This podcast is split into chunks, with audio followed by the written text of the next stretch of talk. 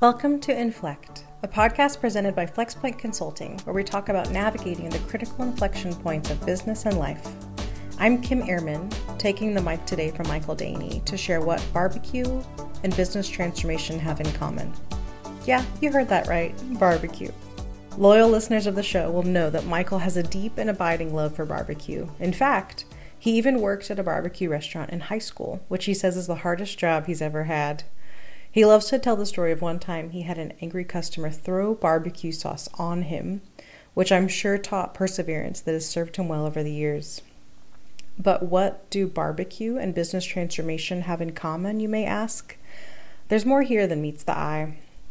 They both have simple origins, but today the version of them is expensive and difficult to do well. Success requires a mix of art and science, which means that everyone's doing it, but few are doing it well. That's because the process turns out to be more important than the tools, and you really can't rush it barbecue or business transformation. Since at FlexPoint, we care deeply about both barbecue and business transformation, and excelling in them can be tricky, we compiled five lessons that apply to both. They include make a plan before you light the fire, keep it simple, stupid, measure, monitor, and adjust, Pack your patience and survive the stall, and don't over index on the sauce. We hope this playful comparison will equip you for success in one or both of these arenas. So let's get into the tips for success. Lesson number one make a plan before you light the fire. In barbecue, this looks like understanding how long will it take to cook this kind of meat at this kind of temperature? What wood will I use? When do I expect certain milestones to occur? Am I available at those times? In business transformation, this looks like taking time to assess where you are today, envisioning a better future enabled by modern technologies, and then building an actionable transformation roadmap. Those who have worked with us have seen the roadmap methodology that we follow around baselining current state, envisioning future state, defining and evaluating gaps, and then road mapping how to get from here to there. Lesson number two keep it simple, stupid. We often talk with clients and colleagues about why three and four transformation efforts fail to meet expectations. There are plenty of reasons that things can go poorly, but the most frequent reason we see is overcomplicating the project.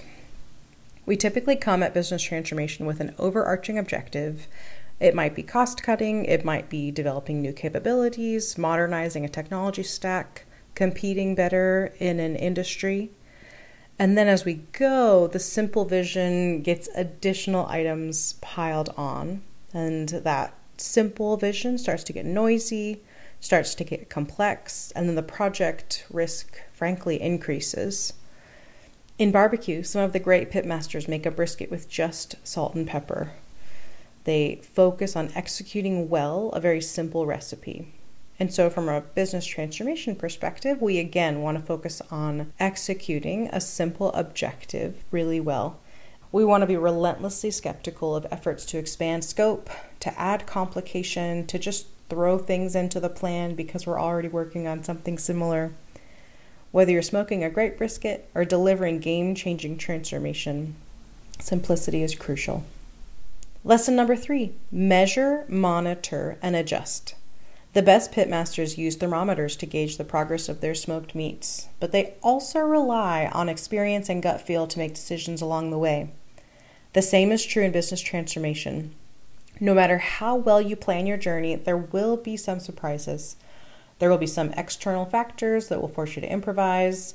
Your team composition may change quickly. Your competitive landscape may change under your feet. We often don't know precisely what will interrupt our best laid plans, but you can bet there'll be something. And it's the job of a transformation leader to play the hand you've been dealt. Just like that pitmaster making dozens of small decisions to produce a great brisket, great transformation leaders have good instincts and know how to adapt with shifting organizational priorities and changing industry dynamics. In business transformation, we have several quantitative health measures that we like to look at and several qualitative as well. Quantitatively, we can look at budget, timeline, scope completion, quality of what's been delivered. We can look at resources, that is, our team members, both employees and contractors. From a qualitative perspective, we can look at team dynamics and collaboration, how people are working together. We can look at user engagement and alignment. This may be internal users, it may be external, but getting a sense for how our customers feel about what we're delivering and whether we're on the same page with them can be really helpful. Another qualitative health measure we use is solution clarity. It can be really easy to sit in meetings and nod all of our heads that, yes, we understand where we're going, we're on it. But you owe it to yourself to make sure that everyone who's responsible for delivering the solution truly understands what is being delivered from a business, functional, and technical perspective. And then maybe Michael's favorite qualitative project health measure is what's keeping me awake at night, the very helpful WKMAAN acronym. It can be easy to get lost in details describing how the project or program is going. Asking what's keeping me awake at night of leaders, of people working on the team, of folks around the effort can be really illuminating. It might show us risks that some of us weren't tracking it might show us ways that this effort is super impactful, and we should include some of those items in our messaging. So, what's keeping me awake at night is a great qualitative measure for us to monitor. Lesson number four pack your patience and survive the stall. For those who know about smoking a brisket, you're familiar with the stall a phenomenon in which the internal temperature of the brisket suddenly stops rising during the cooking process. This can last more than four hours and usually occurs around 150 degrees Fahrenheit. And there's no shortcut, there's no trick to get around it. You just have to keep cooking. For the barbecue novice, this can be one of the most puzzling and frustrating parts of the process, but you just have to patiently wait for the temperature to continue rising. In transformation projects, we often see a similar phenomenon where team members, stakeholders, and end users experience transformation fatigue midway through multi year transformation journeys. Early on in the project, everyone's excited about the promise of transformation, and late in the journey, people can see the light at the end of the tunnel. But it's that middle phase, the stall, that can be really frustrating and where organizations and individuals are most likely to give up. But in the same way that you have to stick with it to produce a great brisket, you really have to keep on keeping on to deliver your transformation vision.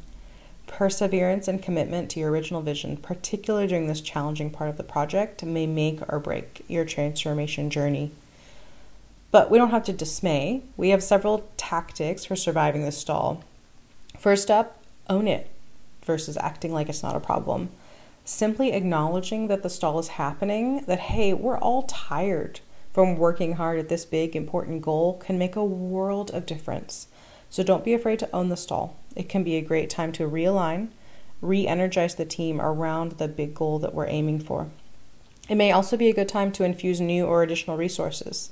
Folks that aren't in the stall with us. Maybe they've been with the company but have been working on other things. Maybe they're new employee or contractor team members. Either way, consider infusing additional or new resources into the project. It's also an opportunity to stage a halftime retro or retrospective. By this point in the project or the program, you probably have a good sense for what's going well and what isn't going well. And frankly, this can change over time too, so it's worth revisiting.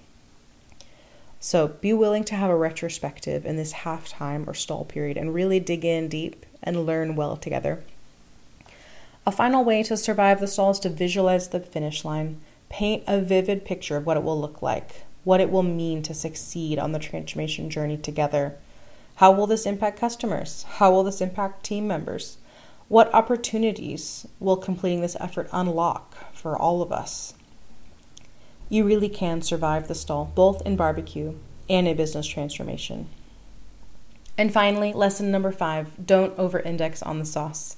From Michael's copious barbecue experiences, he says if your plate of barbecue shows up covered in sauce, you better lower your expectations. Good barbecue pitmasters don't need a lot of sauce to make their work products sing. Oftentimes, the sauce is making up for poor quality ingredients or for faster process time. The same is true in business transformation. You can't make up for poor inputs and rushed processes with a bunch of sauce or extras at the end. So, we have five recommendations for preventing a sauce scramble at the end of a business transformation effort. First, put your best people on the project from day one. We know they have day jobs, people rely on them.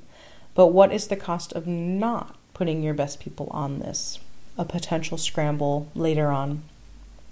Second, spend a lot of time with your key users and seek to understand their processes and requirements. Involve your stakeholders, involve subject matter experts all the way through the transformation journey, not just at the beginning and at the end. Third, choose the right tools. And the right tools are those that solve the challenge at hand in a scalable manner. They may not be the cheapest, but they probably also aren't the one tool to do everything. So keep both of those guardrails in mind as you're considering tools. Fourth, choose the right partners. Again, they may not be the cheapest. We wouldn't recommend that as the only benchmark. The right partner is someone who truly invests in your success, who contributes expertise, skill, experience, perspective that is outside of what you could have gotten within the organization. And the right partner at different phases of the journey can also be different. There may be a partner that's best for defining strategy, there may be a different partner that's best for implementing the strategy.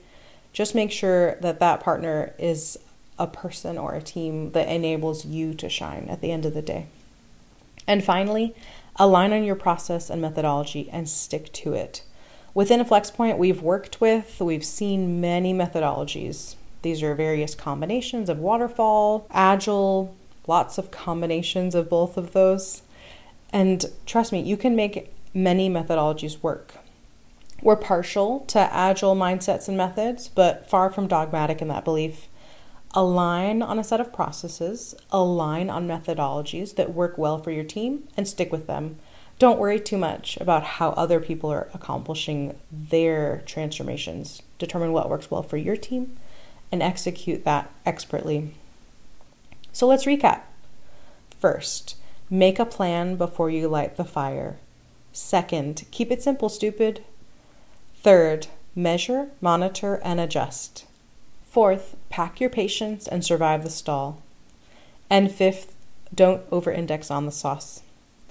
We hope you've enjoyed this light-hearted playbook on how to excel in business transformation, inspired by one of our favorites, barbecue. If the FlexPoint team can be of any assistance in helping apply these lessons to your current set of opportunities, please let us know. We'd be happy to help.